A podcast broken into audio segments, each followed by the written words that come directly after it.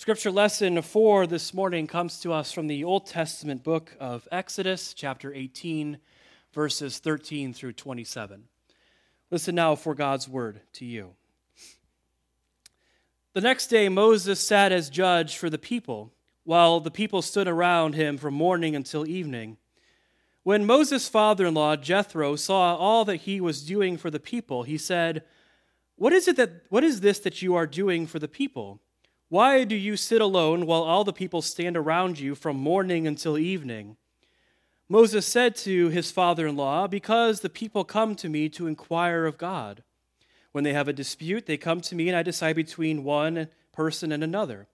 And I make known to them the statutes and instructions of God.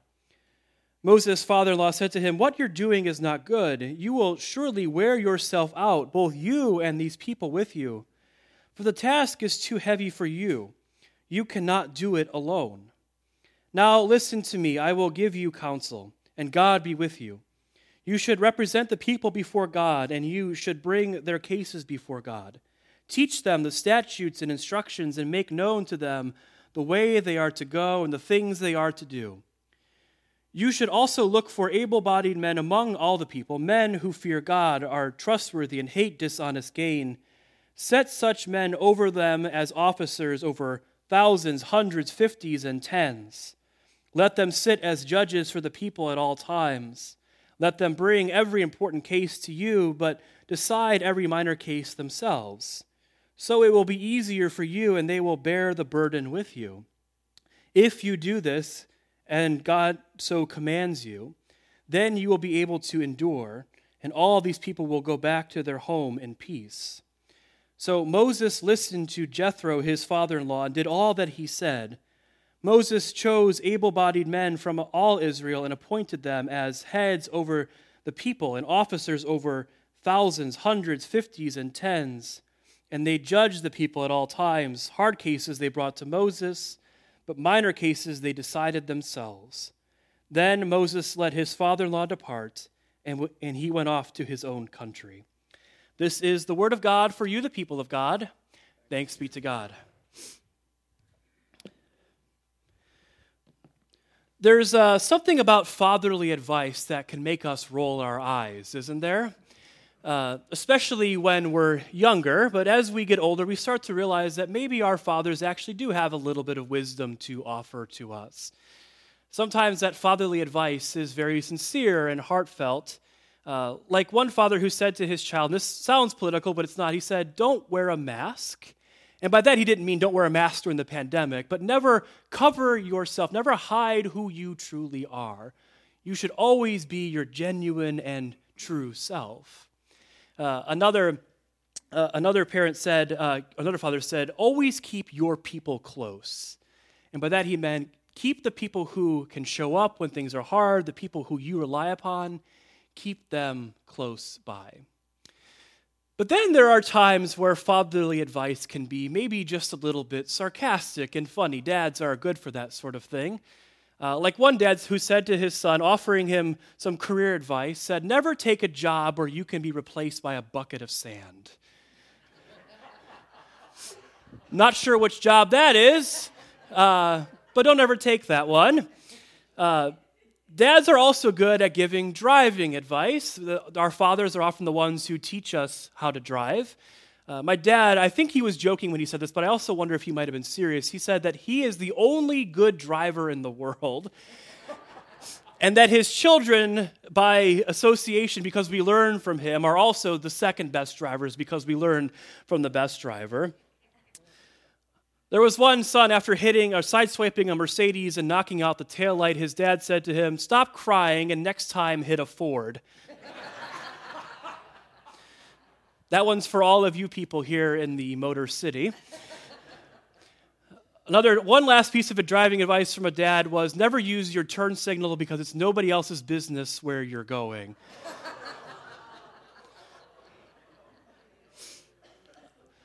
All sorts of good fatherly advice. Sometimes in our lives, things feel a lot bigger than they actually are. And so one father said to his son, he said, uh, Don't sweat the petty stuff and don't pet the sweaty stuff.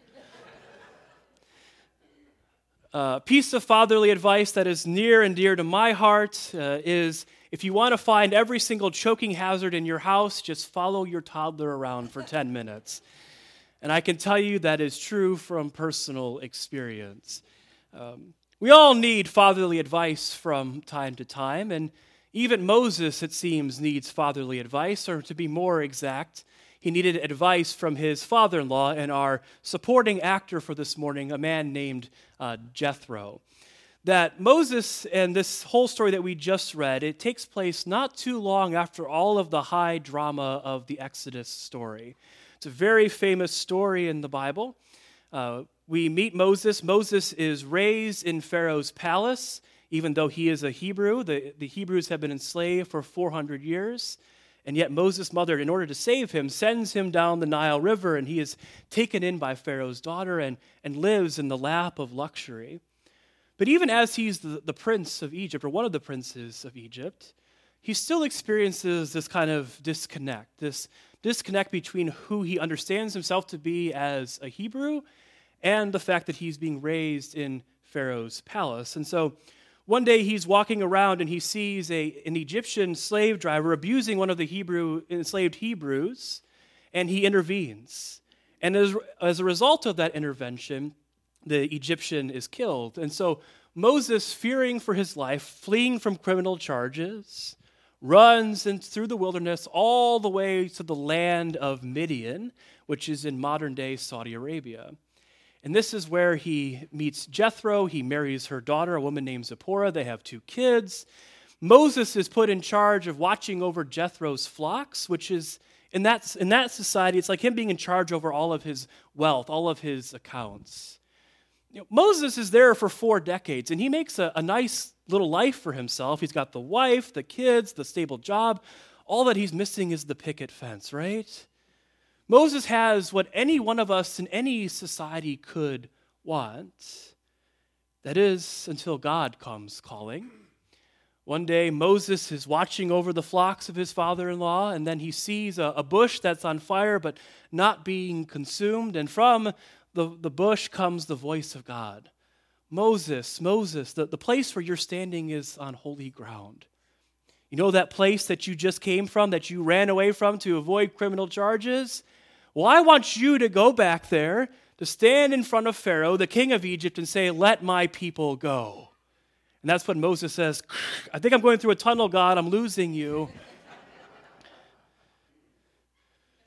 Moses reacts the way that so many characters throughout the Bible react, the way that so many of us react when God calls to us. We object. We have a, list of reasons as to why God made a bad choice. And chief among Moses' resistance is the fact that he's not a good speaker. You want me to be your spokesperson, God? I'm not eloquent of speech. Choose somebody else. But God insists, and he calls Moses. And so Moses, his sister Miriam, and his brother Aaron, they lead this liberation movement of the enslaved people in Egypt. And what follows is famous in the Bible. It's the stories of the, of the plagues, the Passover, the crossing through the Red Sea, all of this until we come to the wilderness where we find ourselves this morning. You know, Moses objects to God's call in his life. And yet, despite his objections, Moses is doing it. He's doing what God has asked him to do. He has led these enslaved people out of Egypt and into freedom. But there seems to me to be some incredible anxiety going on here. Anxiety on the part of Moses, who has received this call from God, who seems to think that he has to do this all by himself, and anxiety on the part of the people, who for the first time in generations are free. And this is all new and exciting to them, and they're not exactly sure where to go and what to do. And and so Moses, in response to this anxiety, he takes everything on himself. He puts the, the responsibility of leading the people of God squarely on his shoulders. That we could almost imagine him saying something like, I alone can do it. I'm the only one who can do it. And we see how this works. Jethro comes to visit Moses, and before, before this scene, there's some catching up, some thanking God for all the things God did in Egypt. And then the next day, Jethro watches how Moses spends his time, how he spends his day. He takes his seat as soon as the sun rises and he sits there while all of the Hebrews come to him. If we take the Bible literally, which I would caution you against, we take the Bible literally in every circumstance, it's something like two million people who come out of Egypt. And Moses is the spiritual advisor to all of these people. He sits there. It's like the line at the DMV take a number and go stand over there. Or like how we used to Black Friday shop, waiting for the doors to Walmart or Best Buy to open, right? And we all fight each other for a place. Everybody's coming to Moses with their questions. And we can sort of imagine the questions that people are asking him. Some of these questions are, are big, sincere questions. Moses, my, my father is sick. Do you think that God is hearing my prayers for his healing? Moses, my, my neighbor has a lot of needs and they're, they're not getting their daily needs met, but I've been helping them out. But when is it enough? When can I stop? When can I be done helping them? When have I done what God requires of me? Moses, you've, you've heard the voice of God before. What does it sound like? I want to make sure I'm hearing correctly, and it's not just the pepperoni pizza digesting in my stomach from last night. All of these sincere questions. Moses, why did, it God, why did it take God 400 years to respond to our oppression, our suffering? What about all of those Egyptians that drowned back in the Red Sea back there? All of these big questions. And there's also some trivial questions that come Moses' way because the people are anxious. And Moses, do you know what God's favorite color is? I want to make sure I'm putting my tent up in a color that's pleasing to the Lord. Moses, my, my children won't behave. Do you, do you know what? Does God have any parenting advice? Moses, when are we getting out of here? When are we going to the promised land? I'm tired of walking around in the wilderness. Hey, Moses, hey, Moses, hey, Moses. Over and over again. And, and Jethro is watching this. And he says to Moses, What you're doing is not good. You're going to exhaust yourself. You're going to wear yourself out. You're going to burn out doing this. What we would call today, what Moses is doing, we would call it overfunctioning. Overfunctioning is part of what's known as family systems theory. It's a psychological theory that helps to explain you know, why we are the way we are, and um, it all is based on the fact that we all exist within systems family systems, workplace systems, the, the church is a system. And think of it sort of like the human body all these different parts and components working together and the big idea within family systems theory is that when one part is hurting, it affects the whole system. And so sometimes in family systems, you get the overfunctioner, the one who takes on everything onto their own shoulders, who takes on the things that somebody else might be responsible for, their emotions, their feelings, and, and makes it as if they're their own responsibility. What does overfunctioning look like? I'll give you a couple examples from my life.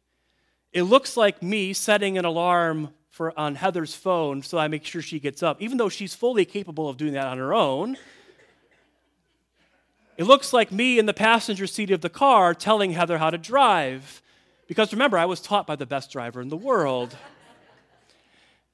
It looks like when Axel and I are building Legos, me doing it while he watches because I know the right way to, for it to be built and I want it to look just right. Overfunctioning looks like taking on someone's emotions and making them your own responsibility, putting them on your shoulders.